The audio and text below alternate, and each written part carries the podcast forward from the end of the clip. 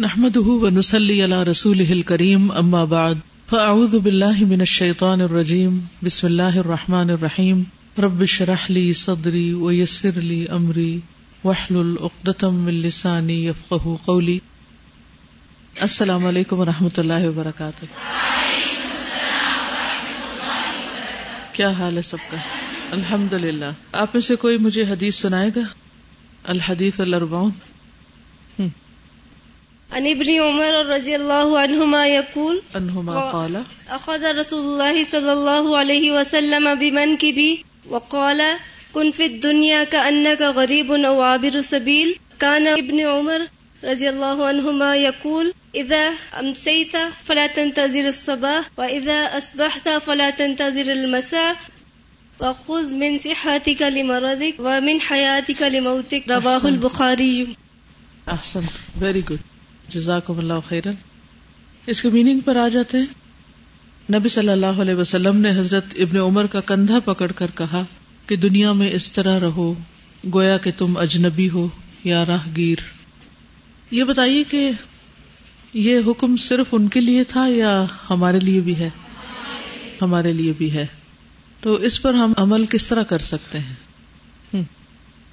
مجھے لگ رہا تھا کہ اپنی وارڈروب کے اوپر یہ لگا لینی چاہیے حدیث تاکہ ہمارا ایک چیک اینڈ بیلنس رہے کہ آئدر جو ہماری کلوتھنگ ہے اور باقی جو کپڑوں کی اور جولری کی ساری کلیکشن ہے وہ ود ان لمٹس ہے یا باؤنڈریز کو ایکسپینڈ کر کے بھائی ویری گڈ آئیڈیا اور یہ جو بولڈ ہے نا حصہ، کن فی دنیا کا ان کا غریب او عابر سبیل.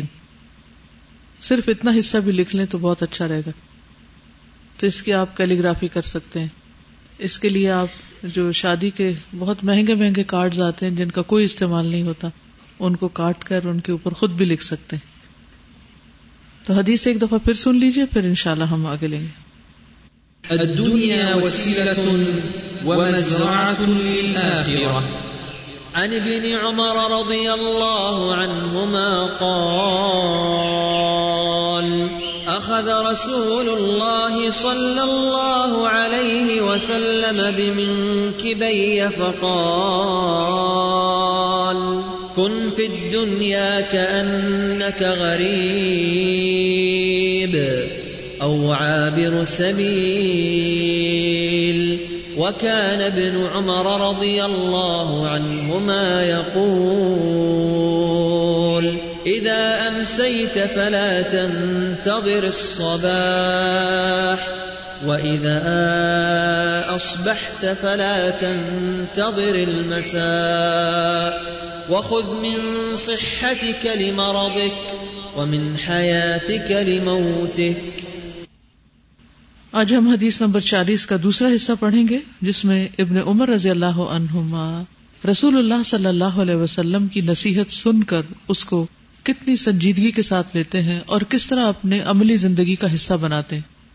ان کے دل پر کتنا زیادہ اثر ہوتا ہے۔ ہم بہت کچھ پڑھتے ہیں، سنتے ہیں، دیکھتے ہیں، لیکن اس کے باوجود عمل میں نہیں لاتے۔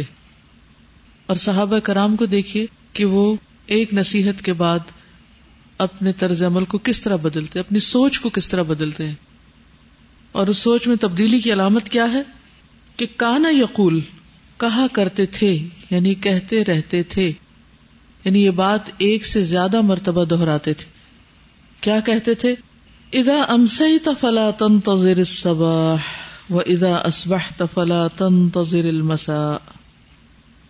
جب شام ہو جائے تو صبح کا انتظار نہ کرو، اور جب صبح ہو جائے تو شام کا انتظار نہ کرو۔ اور دوسری بات اپنی صحت میں سے اپنے مرض کے لیے حصہ لے لو اور اپنی زندگی سے اپنی موت کے لیے کچھ حصہ لے لو۔ تو اب آپ دیکھیے کہ دو باتیں ہیں اس میں۔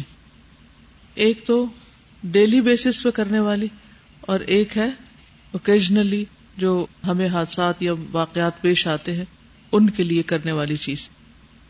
تو سب سے پہلے، اذا امسیت فلا تنتظر الصباح۔ جب شام ہو جائے تو صبح کا انتظار نہ کرو کہ میں کل یہ کام کروں گا۔ گویا اپنے کاموں کو مؤخر نہ کرو، انہیں پوسٹ پون نہیں کرتے رہو۔ ان میں تاخیر نہیں کرو، جو کرنا ہے سو کر لو، جلدی کر لو۔ دیر نہیں کرو۔ اور اگر تم صحت کی حالت میں ہو تو اس میں اتنا کام کرو کہ جو بیماری میں بھی کافی ہو جائے، کیونکہ بیماری کی حالت میں کام نہیں کر سکو گی تو اتنے دن زندگی کے ضائع ہو جائیں گے۔ کیا کبھی آپ کو ایک سینس آف لاس ہوتا ہے بیماری میں؟ کہ میرا کیا کیا کام چھوٹ گیا ڈیلے ہو گیا۔ تو اس کو کمپنسیٹ کرنے کے لیے آج کام کر لو اور زیادہ کام کر لو۔ آج کے وقت سے فائدہ اٹھا لو۔ اور اسی طرح مرنا تو ہے ہی، موت تو برحق ہے۔ تو اس سے پہلے کہ تم مردوں میں ہو، تم اپنی زندگی میں کچھ کر لو۔ کہتے ہیں صبح ہوتی ہے، شام ہوتی ہے، یوں ہی زندگی تمام ہوتی ہے۔ ہر روز ہم صبح کرتے، شام کرتے اور ہم سمجھتے ہیں کہ اسی طرح سلسلہ جاری رہے گا، لیکن ایک دن آتا ہے کہ شام کی صبح نہیں ہوتی ہماری زندگی میں اور یا پھر صبح سے شام تک انسان نہیں پہنچتا اور اس سے پہلے ہی وہ چلا جاتا ہے اس دنیا سے۔ اس کا یہ سلسلہ ٹوٹ جاتا ہے۔ تو وہ دن تو برحق ہے، آنا ہی آنا ہے۔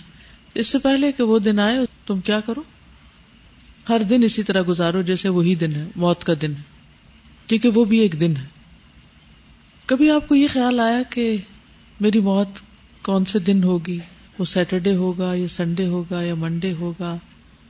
اور جب کبھی آپ دیکھیں کہ آج سنڈے ہے تو سوچیں کہ کیا پتا میری موت سنڈے کو ہو جائے۔ کبھی اپنے آپ سے باتیں کی آپ نے ایسی؟ نہیں کی تو کیا کریں؟ ہفتے کے دنوں میں جتنے دن ہیں، سات دن، ان میں سے کسی ایک دن میں ہی ہونی ہے نا؟ ابھی اللہ ہی جانتا ہے کہ وہ کون سا دن ہمارے لیے مقرر ہے۔ اسی طرح مہینے کی تاریخوں میں سے کوئی ایک تاریخ ہوگی۔ تو کس طرح کتابوں میں لکھا جاتا ہے، فلاں شخص تاریخ پیدائش اور تاریخ وفات۔ کتنے ہی شاعروں، مفکروں، بڑے بڑے لوگوں کی تاریخ وفات لکھی جاتی۔ اور اس میں نظمیں لکھی جاتی ہیں، شعر لکھے جاتے ہیں، کیا کچھ کیا جاتا ہے؟ لیکن اینڈ آف دا ڈے کیا نتیجہ ہوتا ہے؟ نہ ان کو کچھ فائدہ ہوتا ہے نہ بعد والوں کو کچھ فائدہ ہوتا ہے۔ جس نے جانا ہے وہ چلا گیا۔ مرنے والا مر گیا، گزر گیا۔ ہم کتنا زیادہ اہتمام کرتے ہیں اپنی پیدائش کے دن کا۔ جتنا لوگ اپنے برتھ ڈے کو یاد کرتے ہیں اور اس کو کاؤنٹ ڈاؤن کرتے ہیں، اس کو لکھتے ہیں اور ایک دوسرے کو میسج بھیجتے ہیں اور پھر اس کا انتظار کرتے ہیں، اس کی تیاری کرتے ہیں، اس کو مناتے ہیں۔ اس کو بہت امپورٹنٹ قرار دیتے ہیں۔ کیا موت اس سے کم اہم ہے؟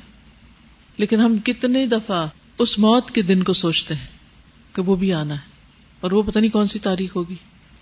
اور پھر کون سا مہینہ ہوگا؟ پتہ نہیں گرمیاں ہوگی یا سردیاں ہوگی پتہ نہیں گھر میں ہوں گے یا اسپتال میں ہوں گے۔ پتہ نہیں روڈ پر موت آئے گی یا کہیں ڈوب کر آئے گی۔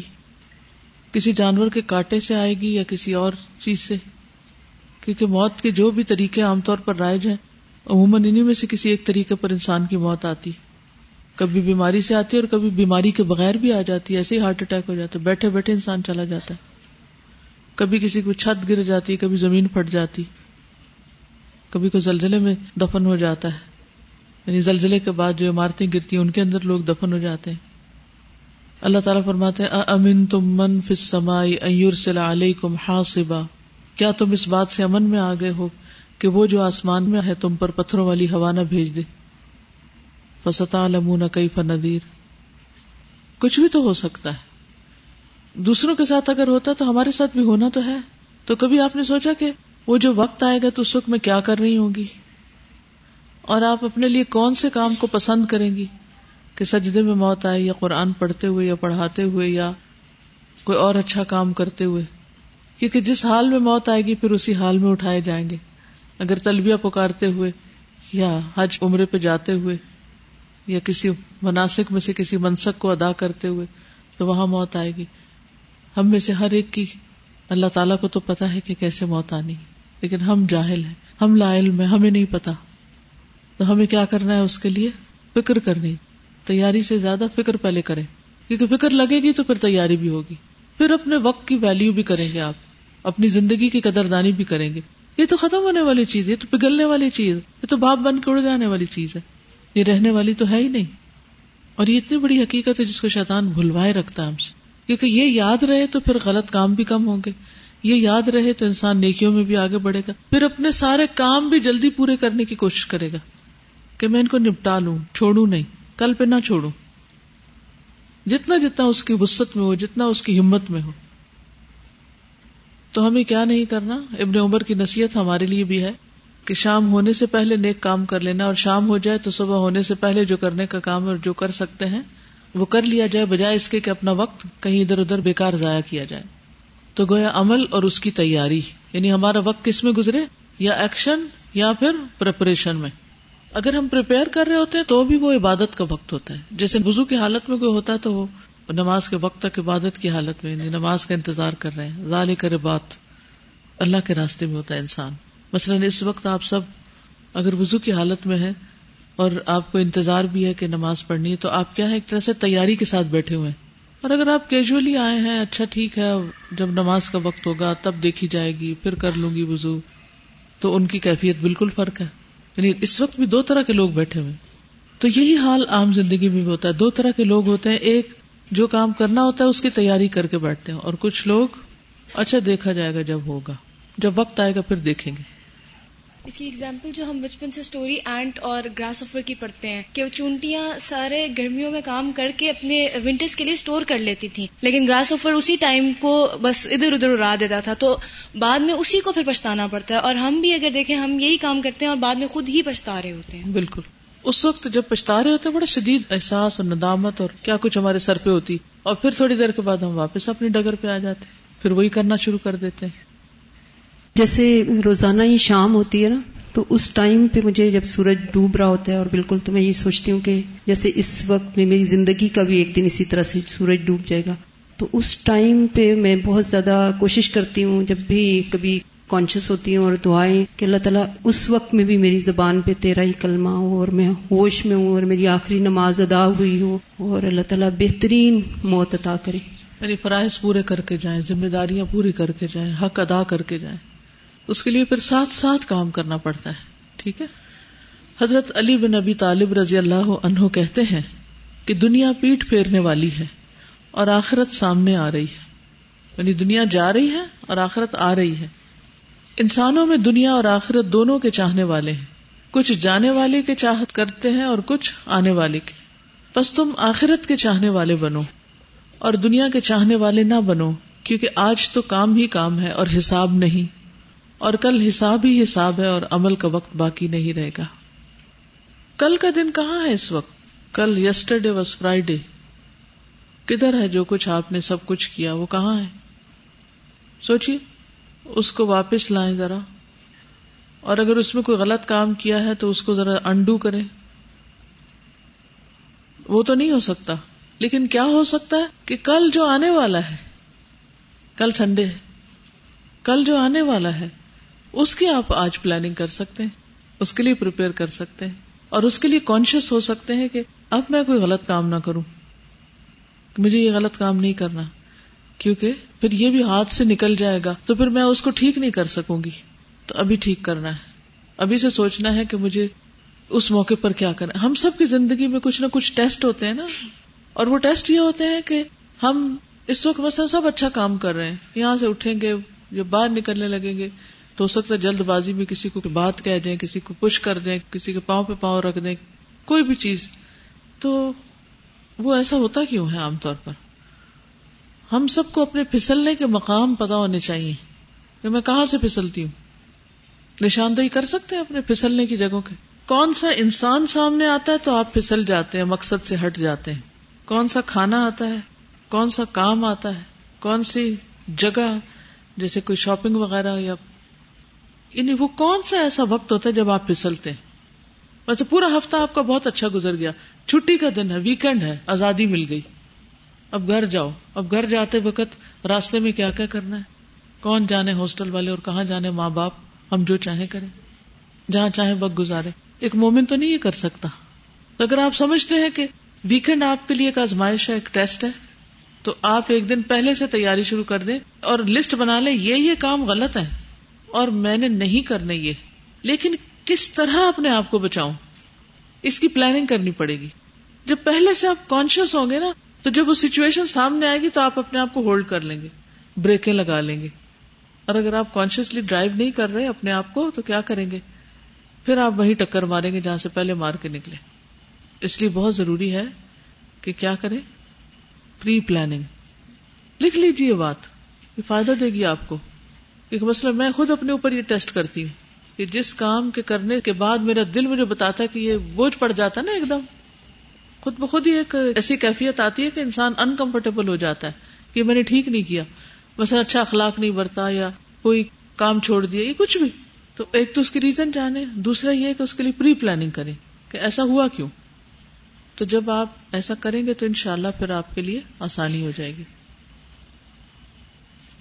اس میں لکھنے کی جو بات ہے نا، یہ مجھے اس نے بہت فائدہ دیا تھا کہ جب میرا جینا، میرا مرنا کی کلاسز ہو رہی تھی تو پہلے ہوتا تھا کہ مجھے پتا ہی ہے نا کہ یہ میرے پھسلنے کی جگہ ہیں، تو میں اس کو لکھوں کیوں؟ تو اس وقت لازم کر دیا تھا تو پھر میں نے لکھا۔ تو میں نے دیکھا کہ اتنا اس سے مجھے فائدہ ہوا کہ اب مجھے پہلے سے پتا ہے۔ اچھا یہاں پہ یہ ہوتا ہے، یہاں پہ یہ ہوتا ہے۔ تو الحمد بہت سے ایسے کام چھوٹ گئے۔ الحمد ہم سب کے ساتھ ایسا ہوتا ہے کہ کسی مخصوص انسان سے معاملہ کرتے ہوئے ہم ایک دم غصے میں آ جاتے ہیں۔ ہوتا ہے یا نہیں؟ تب آپ اس کے لیے پہلے سے کیا کریں گے؟ یہ بالکل ایسی ہے جیسے گھر کا فرش کچھ گیلا ہے اور کچھ خشک ہے۔ تو خشک فرش پہ کیسے چلیں گے اور گیلے پہ کیسے چلیں گے؟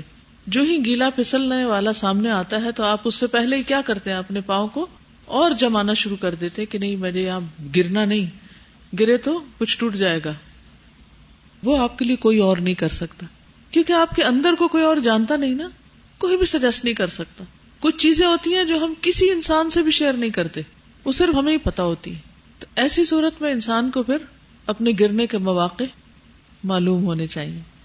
پھر آپ دیکھیں گے کہ اس سارے وقت میں اپنے آپ کو ہولڈ کر کر کے اپنی باغیں کھینچ کھینچ کے کھینچ کھینچ کے غصہ دلانے والی بات پر بھی غصہ نہ کر کے جب آپ اس میں سے نکلتے ہیں، تنگی تو بہت ہوتی ہے، لیکن اس قید سے باہر نکلتے ہیں تو پھر آپ کتنے خوش ہوتے ہیں۔ آپ کا دل نرم ہو چکا ہوتا ہے، وہ آپ کے اندر اتنی اسٹیمنا آ چکا ہوتا ہے کہ لٹرلی اس کے بعد جو نماز آپ پڑھیں گے، اس میں آپ کو رونا آئے گا۔ آپ کی توجہ اللہ سبحان و تعالی کی طرف اور بڑھے گی۔ کیونکہ کہتے نا کہ وہ نہن نفس انل ہوا فن الجنتا ہی الما جس نے اپنے نفس کو خواہشات سے روک لیا، جنت اس کا ٹھکانا ہے۔ تو کل کے لیے جو جنت چاہتا ہے، اسے پھر آج روکنا ہی ہوگا۔ پھر نیکی کے کام سوچتے ہی نہیں رہ جانا چاہیے۔ صرف وشفل تھنکنگ نہیں ہونی چاہیے۔ ابو ہرارا کہتے ہیں کہ ایک آدمی نے نبی صلی اللہ علیہ وسلم سے پوچھا، یا رسول اللہ، کون سا صدقہ افضل ہے؟ فرمایا، تندرستی کی حالت میں صدقہ کرنا، کہ تمہیں اس مال کو باقی رکھنے کی خواہش بھی ہو، اور اس سے سرمایہ جمع ہونے کی بھی تمہیں امید ہو، اور اسے خرچ کرنے کی صورت میں محتاجی کا ڈر بھی ہو۔ اور اس میں تاخیر نہ کرے، کہ جب روح حلق تک پہنچ جائے تو کہنے بیٹھ جائے، اتنا مال فلاں کے لیے، اتنا فلاں کے لیے، اب تو وہ فلاں کا ہو ہی چکا۔ یعنی جو چیزیں آپ صدقہ کرنا چاہتے ہیں، دینا چاہتے ہیں، تو اپنی زندگی میں ہی نکالنا شروع کر دیں۔ مثلاً جو بچیاں ہاسٹل میں رہتی ہیں، تو جب ہاسٹل سے نکلنے لگے جانے لگے جیسے ویکینڈ پہ، تو اپنے دراز، اپنے بستر، اپنی ہر چیز اتنی صاف ستھری کر کے جائیں کہ خدا نہ خواستہ اگر واپس نہ آئے تو کسی اور کے لیے تکلیف کا باعث نہ بنے تو یہ اس صورت میں بھی ہے، چاہے آپ ٹیمپریریلی کہیں جا رہے ہوں یا آپ وقتی طور پر جیسے یہاں سے بھی اٹھتے ہیں، تو کوڑا کرکٹ نہ چھوڑ کے اٹھے چھوٹی سی بھی چیز جو آپ کے آس پاس پڑی، اس کو بھی اٹھا لیں۔ تو آپ دیکھیں کہ آپ سب اپنی ایک ایک چیز اٹھائیں گے۔ تو باقی لوگوں کے لیے کس قدر سہولت ہو جائے گی؟ اور نیکی کے چھوٹے چھوٹے کام بھی انسان کے لیے بہت بڑے ہو جاتے ہیں۔ پھر اس بات کا انتظار نہیں کرنا چاہیے کہ کوئی اور کرے گا تو میں کروں گی۔ یہ نہیں ہونا چاہیے۔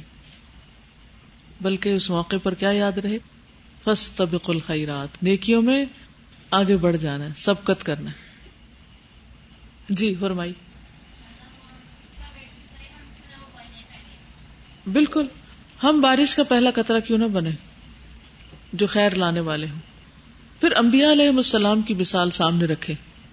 وہ ایسے لوگ تھے جو نیکیوں میں جلدی کرتے تھے۔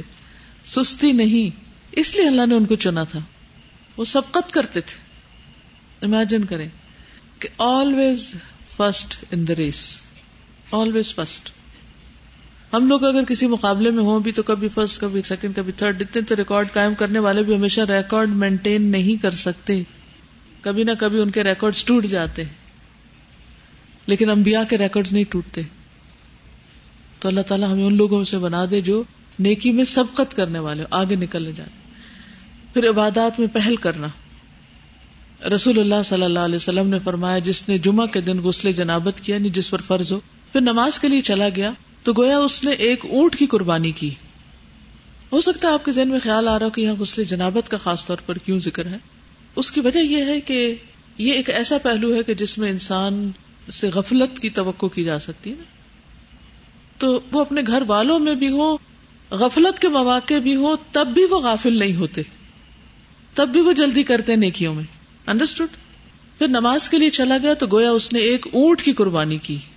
اور جو شخص دوسری گھڑی میں چلا تو اس نے گائے کی قربانی کی، جو تیسری میں چلا اس نے سینگ والا دمبا قربان کیا، جو چوتھی گھڑی میں چلا اس نے گویا مرغی قربان کی، جو پانچویں گھڑی میں چلا تو اس نے گویا انڈے کی قربانی دی۔ پھر جب امام خطبے کے لیے نکل جاتا ہے تو فرشتے غور سے سننے میں مشغول ہو جاتے ہیں۔ وہ پھر لوگوں کے نام نہیں لکھ رہے ہوتے کہ اس کے لیے کیا مار کیا جائے اور اس کے لیے کیا نیکی لکھی جائے۔ وہ خود بھی خطبہ سننے میں لگ جاتے ہیں۔ اب بظاہر دیکھنے میں جیسے ایک چلا آ رہا ہے، پھر دوسرا آ رہا ہے۔ جیسے کلاس میں ہی جانا ہے آپ نے صبح کے وقت۔ تو آپ سب سے آخر میں جانے والے کیوں ہو اب سال بھر میں تین سو دن مثلاً کلاس میں گئے، ہر روز اٹینڈنس تو لگ رہی ہے۔ لیکن ہر روز آپ نمبر دو ہے تین ہے پانچ ہے سات ہے یا ایک گھنٹہ لیٹ ہے یا کیا وہ لکھا نہیں جا رہا؟ اینڈ آف دا ڈے جب اللہ کے یہاں ریزلٹ تیار ہوگا تو وہ سامنے آئے گا۔ وہ آئے گا سامنے۔ دنیا میں تو نہیں کوئی کچھ کہہ رہا آپ کو۔ ٹیچر روز آپ کو کتنا کہے گی وقت پہ آؤ۔ لیکن وہاں یہ ہو جائے گا، وہاں فرق واقع ہو جائے گا۔ اب فرشتے جو لکھتے ہیں، ہم نے تو دیکھا نہیں کبھی، لیکن ہمیں بتایا ضرور گیا ہے۔ اور بخاری کی روایت ہے، صحیح روایت ہے۔ تو ہم اس پر ایمان رکھتے ہیں کہ ایسا ہی ہوتا ہے۔ تو اس لیے نیکی کے کاموں میں سستی نہیں، دیر نہیں۔ اچھا ایک منٹ کی تو بات ہے۔ کوشش کریں دوسرے سے آگے نکلیں۔ جیسے نبی صلی اللہ علیہ وسلم کی ایک اور مثال ہے اکبا بن حارث کہتے ہیں، میں نے نبی صلی اللہ علیہ وسلم کے ساتھ اثر کی نماز پڑھی۔ آپ سلام پھیرتے ہی بڑی تیزی سے اٹھے اور اپنی بیوی کے حجرے میں گئے۔ پھر تشریف لائے۔ آپ نے اپنی جلدی پر اس تعجب کو محسوس کیا یعنی لوگ حیران ہو کے دیکھ رہے کہ آپ اتنی تیزی سے اندر گئے پر واپس آئے تو کیا وجہ تو آپ لوگوں کی نفسیات بہت سمجھتے تھے۔ جب دیکھا کہ ان کے چہروں پہ حیرانی ہے، تو خود ہی ایکسپلین کیا۔ آپ نے فرمایا، نماز میں مجھے سونے کی وہ ڈلی یاد آ گئی جو ہمارے پاس تقسیم سے بچ گئی۔ اور مجھے برا معلوم ہوا کہ وہ شام تک یا رات تک رہ جائے۔ فلا تنتظر المسا اس لیے میں نے اسے تقسیم کرنے کا حکم دے دیا۔ یعنی آپ نیکیوں کے کام میں اتنی جلدی کرنے والے تھے۔ اتنا وقت اس کو کر لینے والے تھے۔ کیونکہ بہت سے کام حقیقت یہ ہے کہ جب وقت پر ہوتے نہیں تو وہ ہوتے بھی کوئی نہیں۔ ہوتے بھی نہیں، رہ جاتے۔ پھر اسی طرح جلد از جلد نیکی کرنا۔ نبی صلی اللہ علیہ وسلم نے ایک موقع پر ابو ذر سے کہا مجھے پسند نہیں کہ اگر میرے پاس عہد پہاڑ کے برابر سونا ہو اور مجھ پر ایک رات بھی اس طرح گزر جائے یا تین رات کے اس میں سے ایک دینار بھی میرے پاس بچے، سوائے اس کے جو میں قرض کی ادائیگی کے لیے محفوظ کر لوں۔ کہ میں اس سارے سونے کو اللہ کی مخلوق میں تقسیم کر دوں گا، اسے رکھوں گا نہیں۔ آپ کا کیا خیال ہے؟ عہد پہاڑ جتنی چیز تقسیم کرنا آسان ہے؟ چھوٹی سی چیز بھی اگر بانٹنی ہو تو کتنی دیر لگتی؟ کیونکہ اس میں ایفرٹ لگتی ہے۔ جب بھی کوئی نیکی کا کام کرنا ہوتا ہے، تو آپ اگر وقت پہ کرنا شروع کریں گے تو ہی پوری کریں گے۔ اسی طرح یعنی تو صدقہ خیرات کے بارے میں۔ پھر اسی طرح یہ کہ گناہوں کو چھوڑنے میں بھی تاخیر نہیں کرنی چاہیے۔ اچھا حج پہ جاؤں گا تو پھر چھوڑ دوں گا۔ کیا کرنا چاہیے؟ کیا پتا حج پہ جانے کا موقع ملے یا نہ ملے۔ اچھا رمضان آئے گا تو پھر ساری توبہ کر لیں گے۔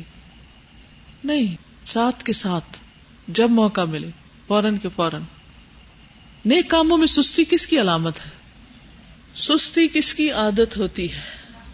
منافقوں کی۔ جی لمبی امیدیں، باطل آرزویں تو ان کی سستی کی بنا پر ان کے صدقات بھی قبول نہیں کیے گئے۔ ان کی باقی نیکیاں بھی قبول نہیں کی گئی وما منا ہم انتخ بلا من ہم نفقات ہم اللہ ان کفر بلّہ ہی ایک تو کفر کی وجہ سے ولا یا تون سلاۃ اللہ وحم کو اور پھر عمل میں نشاندہی کر دی گئی کہ عملی نفاق کرنے والے نمازوں میں تاخیر کرتے ہیں۔ ولا فکون اللہ وحم کار اور بڑی مجبوری سے ناپسند کرتے ہوئے خرچ کرتے ہیں۔ صدقہ بہت ناپسندیدگی سے دیتے ہیں۔ پھر اسی طرح حدیث میں بھی آتا ہے، نبی صلی اللہ علیہ وسلم نے فرمایا کہ منافقوں پر فجر اور عشاء کی نماز سے زیادہ کوئی نماز بھاری نہیں۔ فجر میں کہتے اچھا ابھی اٹھتے ابھی اٹھتے ابھی اٹھتے حتیٰ کہ دن چڑھ آتا ہے اور عشاء میں بھی ابھی پڑھ لیتے ہیں، ابھی پڑھ لیتے ہیں۔ اور پھر بیچ میں سو جاتے ہیں، پھر اٹھ کے پڑھتے ہیں۔ آپ نے فرمایا، اگر انہیں معلوم ہوتا کہ ان نمازوں کا کتنا ثواب ہے، تو یہ ضرور آتے خواہ گھٹنوں کے بل گھسٹ کر۔ کیسے گھسٹتے گھٹنوں کے بل؟ کرال کرتے ہوئے۔ اسی طرح منافق اثر کی نماز کیسے پڑھتا ہے؟ سورج کے پیلا پڑنے کا انتظار کرتا رہتا ہے۔ اور سجدہ کیسے کرتا ہے؟ جیسے زمین پر مرغا ٹھونگے مارتا ہو دانا چننے کے لیے۔ اچھا اس کا نقصان یہ ہے کہ جب انسان مسلسل ایسا کام کرتا ہے، نماز میں تاخیر، نیک کام میں تاخیر، کلاس میں تاخیر، ہر چیز میں ڈیلیز ڈیلیز، تو پھر اس بندے سے نیکی کے مواقع چھین لیے جاتے ہیں۔ نبی صلی اللہ علیہ وسلم نے فرمایا منترا کا سلاد جم ان تحاون تحاون بہا تب اللہ علیہ قلبی جو شخص سستی سے تین جمعے چھوڑ دے، تو اس کی وجہ سے اللہ اس کے دل پر مہر لگا دے گا۔ تو اس لیے ہمیں سستی سے اللہ کی پناہ طلب کرنی چاہیے۔ کون سی دعا ہے؟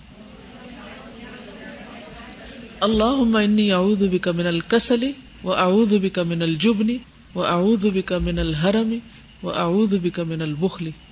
اے اللہ، میں تیری پناہ مانگتا ہوں سستی سے اور تیری پناہ مانگتا ہوں بزدلی سے، اور تیری پناہ مانگتا ہوں ناکارا بڑھاپے سے، اور تیری پناہ مانگتا ہوں بخل سے۔ ہم اپنے عمل آگے بھجوا رہے ہیں آگے بھجوا رہے ہیں۔ سامان پوسٹ کرے جا رہے ہیں یا بک کیے جا رہے ہیں۔ یعنی ہمارے عمل جو ہے ہر لمحہ آگے بڑھ رہے ہیں۔ تو چونکہ وقت آگے آگے جا رہا ہے، تو وقت کے وہ سلاٹس جہاں ہم کچھ بھی نہیں کرتے یا اچھا کام نہیں کرتے، تو وہ خالی آگے جا رہے ہیں، خالی ڈبے۔ تو قیامت کے دن پھر آپ نکالیں گے تو کیا نکلے؟ گا ایم ٹی ہنڈریڈ السلام علیکم۔ اچھا ویسے تو ہم بڑے بڑے کاموں کے اوپر فوراً پہنچ جاتے ہیں نا، ذہنی طور پہ، جب اس طرح کی باتیں سنتے۔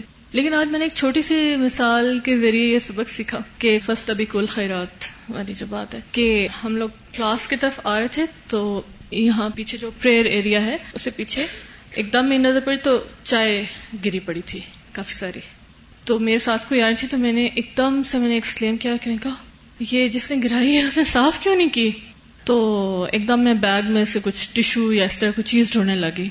پہلے میں ان سے اپنے کچھ، ان کو میری بیماری کا پتا تھا کہ میں زیادہ جھک نہیں سکتی ہے کچھ اتنا ایگزاسٹ افورڈ نہیں کر سکتی۔ تو وہ اس چکر میں مجھے کہہ رہی کہ نہیں نہیں، آپ آپ چھوڑ دیں، وہ کوئی اور آگے کر لے گا۔ میں نے کہا نہیں، میں دیکھتی ہوں نا۔ اتنے میں جنہوں نے گرائی تھی، وہ خود بےچاری بہت ہی پریشان حال میں آئی ان کے اسکاف پہ بھی گری ہوئی تھی۔ اور انہوں نے کہا کہ باجی، آپ کے پاس کوئی ٹشو ہے؟ تو میں اس وقت پھر بیگ میں سے ڈھونڈنے لگی۔ اب وہ مجھے مسلسل اس سائڈ سے کہہ رہی نہیں نہیں چلے چلیں، بس اب یہ آگے یہ کر لیں گی۔ تو آپ جائیں اور جا کے کپڑا لے آئیں اور وہ کریں۔ تو جتنی دیر میں نے ٹیشو نکالے دو تین پھینکے اور میں جھک نہیں سکتی تو میں نے اپنے پیروں سے ہی اس کو وہ کرنا شروع کیا۔ اس بچی کی بات مجھے اتنی اچھی لگی کہ وہ کہتی ہے کہ باجی ابھی یہ کر دیتے میں کپڑا بھی لے آؤں گی۔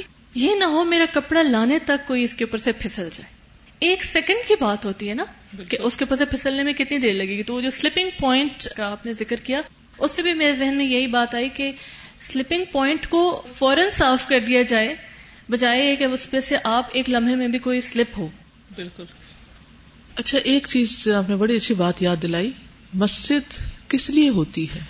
یہ کوئی بتائے گا مجھے؟ عبادت کے لیے۔ سوشلائزنگ کے لیے تو نہیں ہوتی نا؟ کہ وہاں بیٹھ کے کھانا پینا کھایا جائے، بات چیت کی جائے، گپ لگائی جائے، دائرہ بنا کے بیٹھ کے ہنسی مزاق کیا جائے۔ کیا خیال ہے؟ یہ ایریا جو باہر نماز کے لیے بنایا گیا ہے، کیا اس میں چائے پینی چاہیے؟ چائے کے لیے کون سی جگہ ہے؟ کیفیٹیریا تو اللہ سبحانہ تعالیٰ بعض اوقات ہمیں ایسے ٹیسٹ میں ڈالتا ہے تاکہ ہم ریئلائز کریں کہ ہم جو کر رہے ہیں وہ اصلا نہیں ٹھیک نہیں۔ ٹھیک ہے نا؟ کیا کیفیٹیریا کی جگہ چھوٹی ہے؟ کم ایریا نہیں۔ ہر جگہ کا ایک احترام ہوتا ہے نا؟ کیا خیال ہے؟ اگر اس کو مینٹین نہیں کیا جائے گا تو آپ کو پتہ کہ ایک کارپیٹ بھی یا ایک فرش بھی جب میلا ہو جاتا ہے تو پھر اس کے بعد کیا ہوتا ہے؟ جو دوسرا شخص آتا ہے، اس کے لیے تکلیف کا باعث ہوتا ہے ازیت کا باعث ہوتا ہے۔ تو اس لیے میری ریکویسٹ ہے آپ سب سے کہ اس ایریے میں کوئی غیر ضروری کام نہ کرے۔ بعض لوگوں نے اس کو، پنکھے بھی میں نے دفعہ دیکھا ہے کہ وہ چل رہے ہوتے ہیں اور کوئی ایک بندہ نماز پڑھ رہا ہے۔ ہوادار جگہ ہے، اگر ہم دو رکعت نماز دو پنکھے چلائے بغیر پڑھ لیں تو کافی نہیں کہ میری وجہ سے کچھ بجلی بچ جائے، کہ میں بجلی ضائع کرنے والے نہ ہوں۔ اگر میں اللہ کے مال کی حفاظت کروں، یہ اللہ کے مال کی حفاظت ہے۔ اگر میں اللہ کے مال کی حفاظت کروں گی تو اللہ میری حفاظت کرے گا۔ احفظ اللہ یا کا کوئی نہیں دیکھ رہا آپ کو۔ کوئی کہنے والا نہیں۔ کوئی پوچھنے والا نہیں۔ آپ اپنے اوپر خود ہی محاسب ہیں۔ چلیے۔ یہ جو ابھی ڈیتھ کی بات ہماری کہ ہمارے ڈیتھ کا ٹائم جو ہے وہ فکسڈ ہے۔ تو اگر ہم صرف یہ سوچ لینا کہ میں اگر اپنی عبادات اور نیک کاموں کو ڈیلے کر رہی ہوں اور اس ڈیلے والے ٹائم پیریڈ میں میری موت آ جائے۔ ہو سکتا ہے اگر میں ڈیلے نہ کرتی تو اس وقت میں عبادت کر رہی ہوتی اور میری موت آ جاتی۔ جی۔ تو یہ چیز بہت اچھی رہتی ہے آپ کو اس ٹائم پہ وہ کام کروا دینے میں۔ پچھلے دور میں نے ایک واقعہ پڑھا تھا مجھے نہیں معلوم وہ کتنا اوتھینٹک ہے لیکن اس میں یہ لکھا تھا کہ خاتون کی یہی عادت تھی کہ وہ جو ہی اذان ہوتی تھی فوراً نماز شروع کر دیتی تھی۔ اور اسی طرح انہوں نے سبزی شاید بنا رہی تھی اور چھوڑ کے نماز شروع کر دی۔ اور جب ان کے ہسبینڈ گھر آئے تو دیکھا وہ سجدے میں پڑی بہت ہو چکی۔ اگر وہ اس جگہ سے نہ ہٹتی تو وہ سبزی بناتے ہوئے موت آتی۔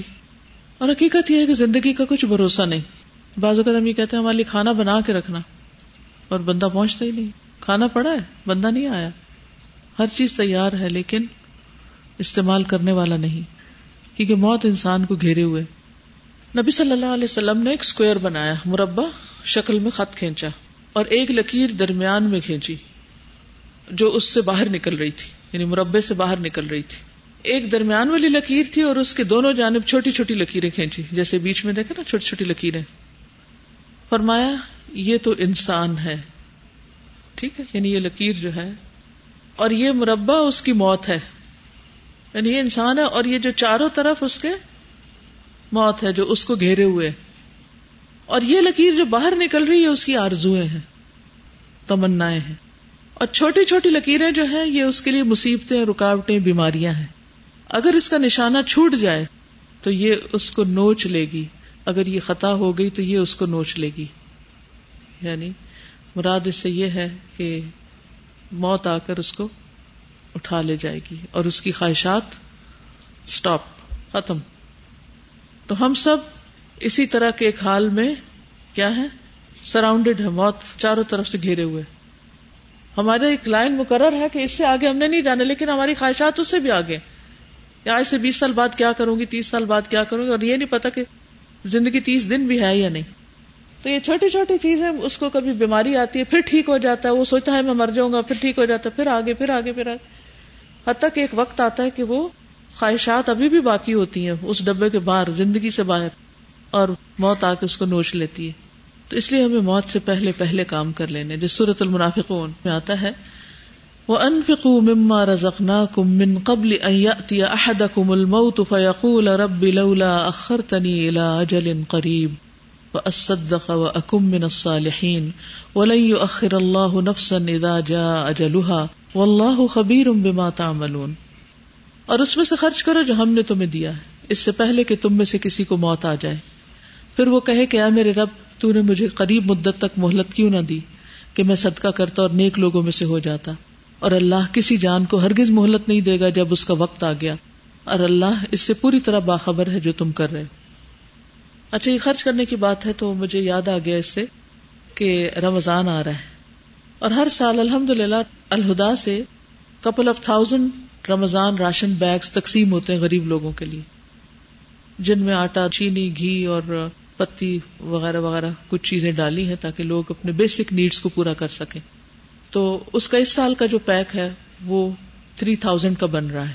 ٹھیک ہے، جیسے بیس کلو آٹا ہے، کچھ چینی ہے، کچھ ملا کے۔ میں اپنا ڈال چکی ہوں حصہ۔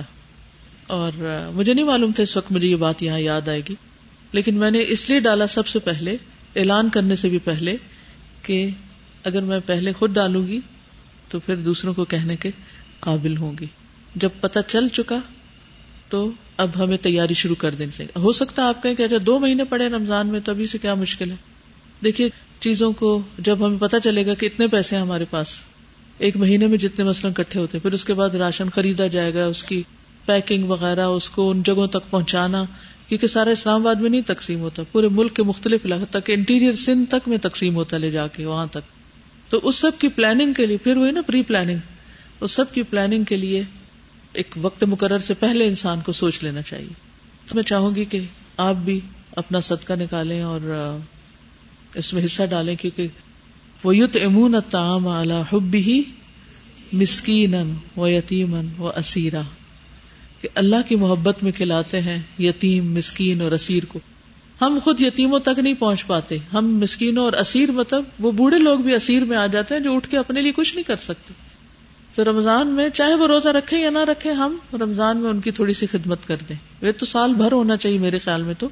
لیکن سال بھر اگر نہیں، اللہ تعالیٰ ہمیں توفیق دے اور اللہ ہمیں اتنے وسائل دے کہ ہم سال بھر کرتے رہے اور اللہ ہمیں ہمیشہ دینے والوں میں رکھے، تو آپ خود بھی اور اپنے رشتے داروں وغیرہ اور جس کسی کو آپ میسج پہنچا سکیں، پہنچا سکتے ہیں۔ انشاءاللہ جتنا بھی اس میں اکٹھا ہوگا، پھر ان لوگوں تک پہنچ جائے گا۔ تو اللہ تعالیٰ فرماتے ہیں، خرچ کرو اس میں سے جو ہم نے تمہیں دیا ہے۔ اس سے پہلے کہ تم میں سے کسی کو موت آ جائے۔ ہمیں نہیں پتا ہم رمضان تک زندہ بھی ہیں یا نہیں۔ لیکن اگر زندہ نہ بھی ہوئے تو بھی کیا ہے؟ رمضان میں وہ صدقہ جو ہم کریں گے، اس کا ثواب مرنے کے بعد پہنچتا رہے گا۔ اللہ آپ سب کو زندگی دے، لیکن یہ حقیقت ہے جس کو یاد کرتے رہنا چاہیے۔ کہا نا کہ تم اپنے آپ کو مردوں میں شمار کرو۔ ایک اور آیت میں آتا ہے وہ انیبو الا ربی و اسلم لہو من قبل کم العذاب ثم لا تنصرون۔ اور اپنے رب کی طرف پلٹ آؤ اور اس کے متی ہو جاؤ۔ اس سے پہلے کہ تم پر عذاب آ جائے، پھر تمہاری مدد نہیں کی جائے گی۔ تو موت کو قریب سمجھ کے عمل کریں۔ یہ میرے قریب ہی ہے کہیں سرسراتی ہوئی آ رہی آ رہی آ رہی نبی صلی اللہ علیہ وسلم نے فرمایا سونر ابن ماجہ کی روایت ہے، جب تم اپنی نماز کے لیے کھڑے ہو تو اسے الوداعی نماز سمجھ کر ادا کیا کرو۔ جب تم نماز کے لیے کھڑے ہو تو اسے آخری نماز سمجھ کے پڑھو۔ پھر اسی طرح آپ نے فرمایا، سلسلہ صحیح کی حدیث ہے، اپنی نماز میں موت کو یاد کرو۔ کیونکہ جب آدمی نماز میں موت کو یاد کرتا ہے تو ممکن ہے وہ اپنی نماز کو اچھے انداز میں ادا کرے۔ اور اس آدمی کی طرح نماز پڑھو، جسے گمان ہوتا ہے کہ اس کے بعد وہ کوئی دوسری نماز نہیں پڑھ سکے گا۔ اور ہر ایسے کام سے اجتناب کرو جس سے معذرت کرنی پڑے، وہ کام ہی نہ کرو جس کے بعد سوری کہنا پڑے۔ کتنی خوبصورت نصیحت۔ یہ بھی وہی شخص کر سکتا ہے جو احتیاط کی زندگی بسر کرے کانشیس ہو پری پلانڈ ہو کہ یہ میرا ویک پوائنٹ آ رہا ہے، وہ پھسلن آ رہی ہے تو مجھے کانشیس ہونا ہے۔ معاذ بن جبل رضی اللہ عنہ روایت کرتے ہیں کہ میں نے عرض کیا، اے اللہ کے رسول صلی اللہ علیہ وسلم، مجھے وسیعت کیجیے آپ نے فرمایا، اللہ کی عبادت یوں کرو گویا اس کو دیکھ رہے ہو، اور اپنے آپ کو مردوں میں شمار کرو، اور ہر پتھر اور درخت کے پاس اللہ کا ذکر کرو۔ کتنی خوبصورت بات ہے۔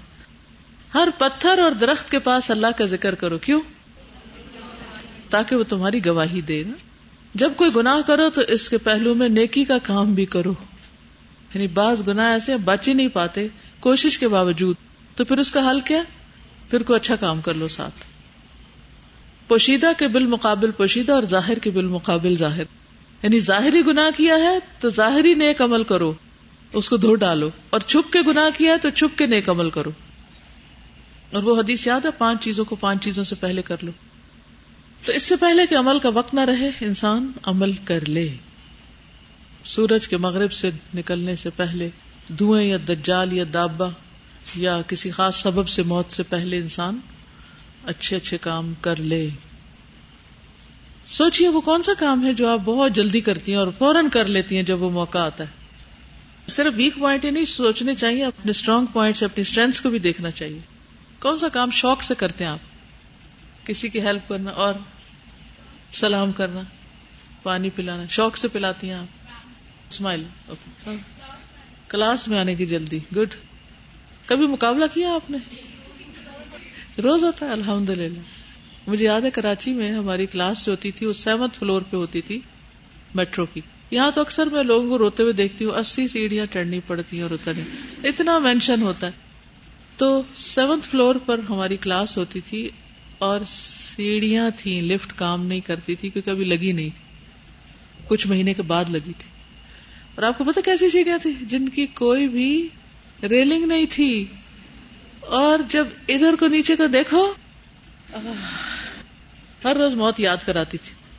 اس پہ ہم سب سمیت میرے، ہم سب پیدل چڑھتے تھے۔ اور مجھے تھوڑی دیر پہلے آنا پڑتا تھا کلاس سے، تاکہ میں اپنا سانس بحال کر سکوں۔ ایسی ورزش ہوتی تھی۔ لیکن میں میں ہرگز نہیں یہ کہوں گی کہ کوئی شخص یہ کہتا سنائی دیا گیا ہو کہ یہ کیا مصیبت ہے۔ اتنے شوق سے۔ اور ایک مرتبہ زلزلہ بھی آ گیا تھا بیچ میں نا۔ اور آپ کو پتا زلزلہ آیا تو بھی لڑکیاں لائن بنا کے اتری۔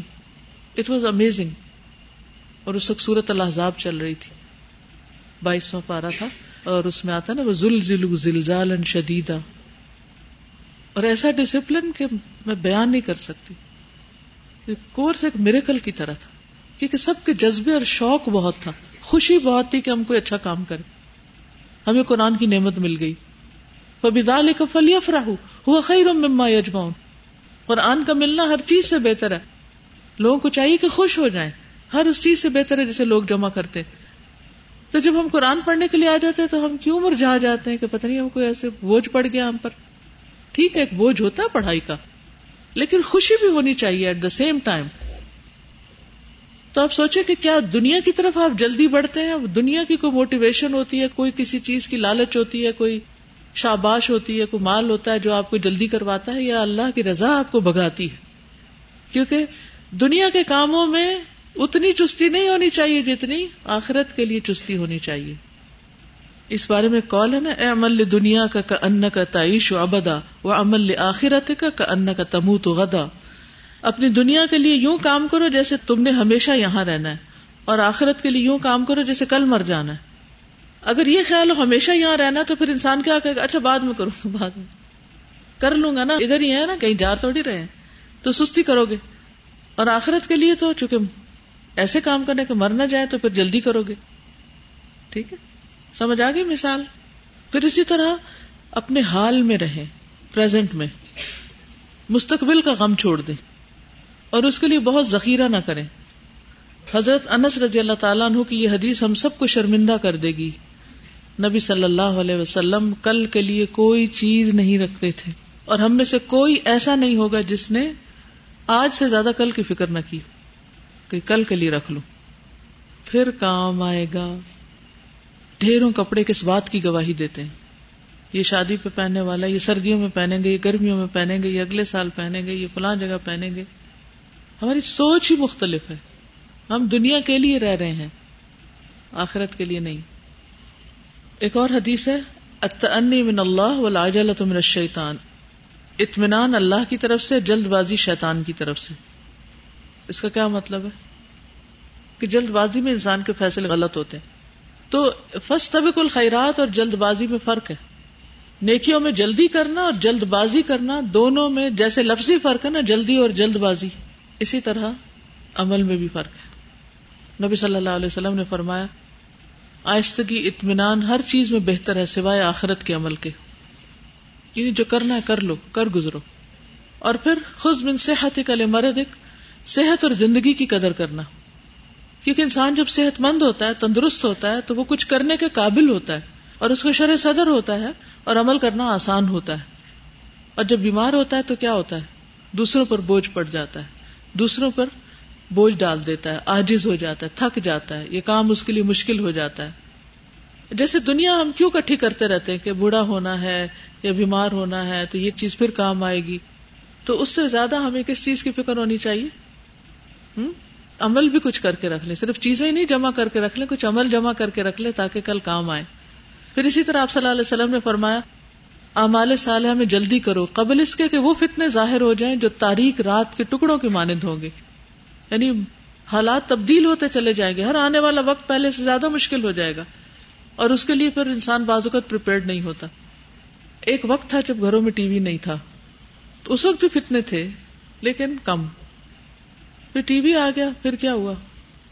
ایک چینل تھا، لوگوں نے اس کو کنٹرول کر لیا، کسی نہ کسی حد تک بچوں کو بچا لی پھر جب سیٹلائٹ سے سب کچھ آنے لگا تو پھر اور مشکل ہو گیا۔ پھر اس کے بعد انٹرنیٹ آ گیا تو ٹی وی کو بھی بہت پیچھے چھوڑ گیا۔ اب جب انٹرنیٹ موبائل پہ آ گیا اور پھر فری تھری جی آ گیا اور فور جی آنے والا ہے سوچئے پھر کیا ہونے والا ہے۔ اور یہ فتنس یہ نہیں کہ بچوں کے لیے، یہ ہمارے لیے اس سے بھی بڑے ہیں۔ آپ ہمیشہ احتساب کیا کریں کہ کہیں میسج لکھتے، پڑھتے میری نماز تو نہیں لیٹ ہوئی۔ اپنے آپ سے پوچھا کریں۔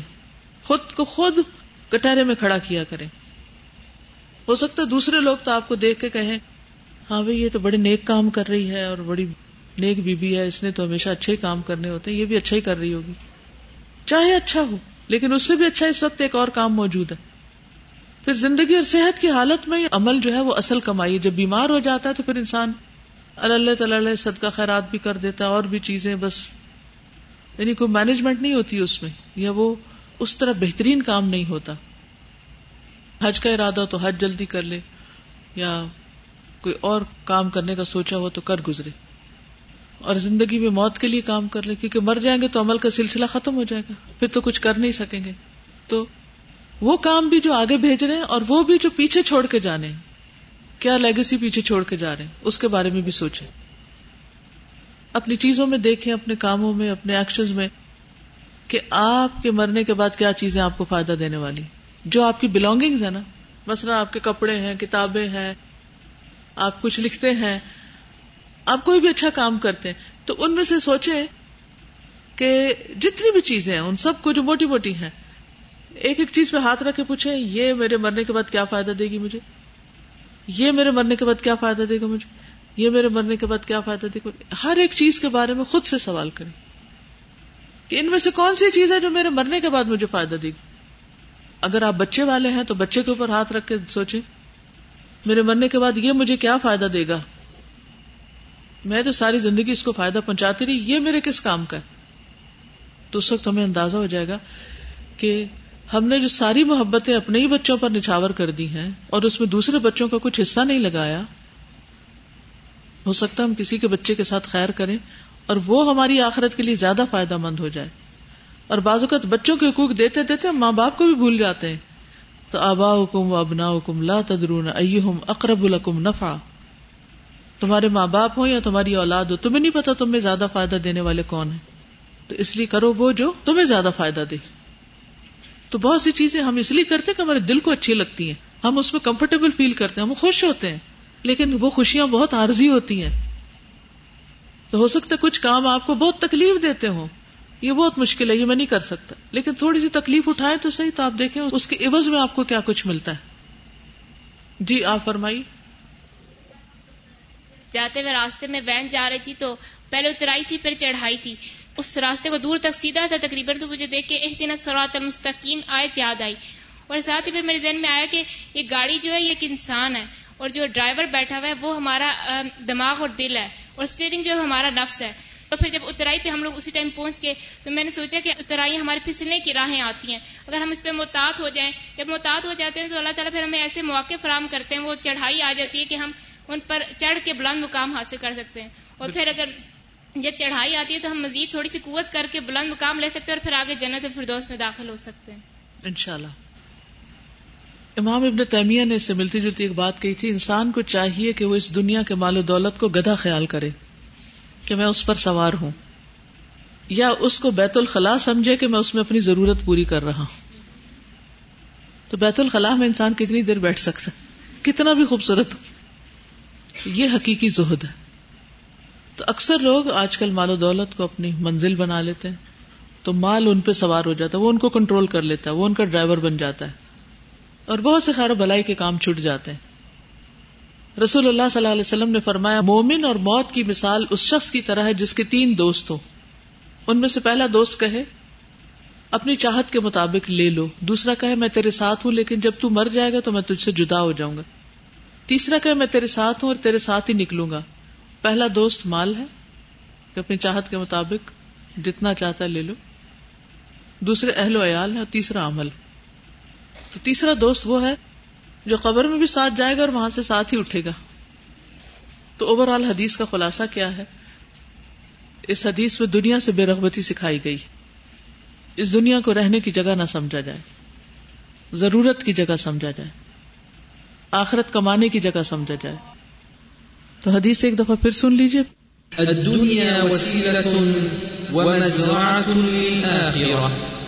عن ابن عمر رضي الله عنهما قال أخذ رسول الله صلى الله عليه وسلم بمنكبي فقال كن في الدنيا كأنك غريب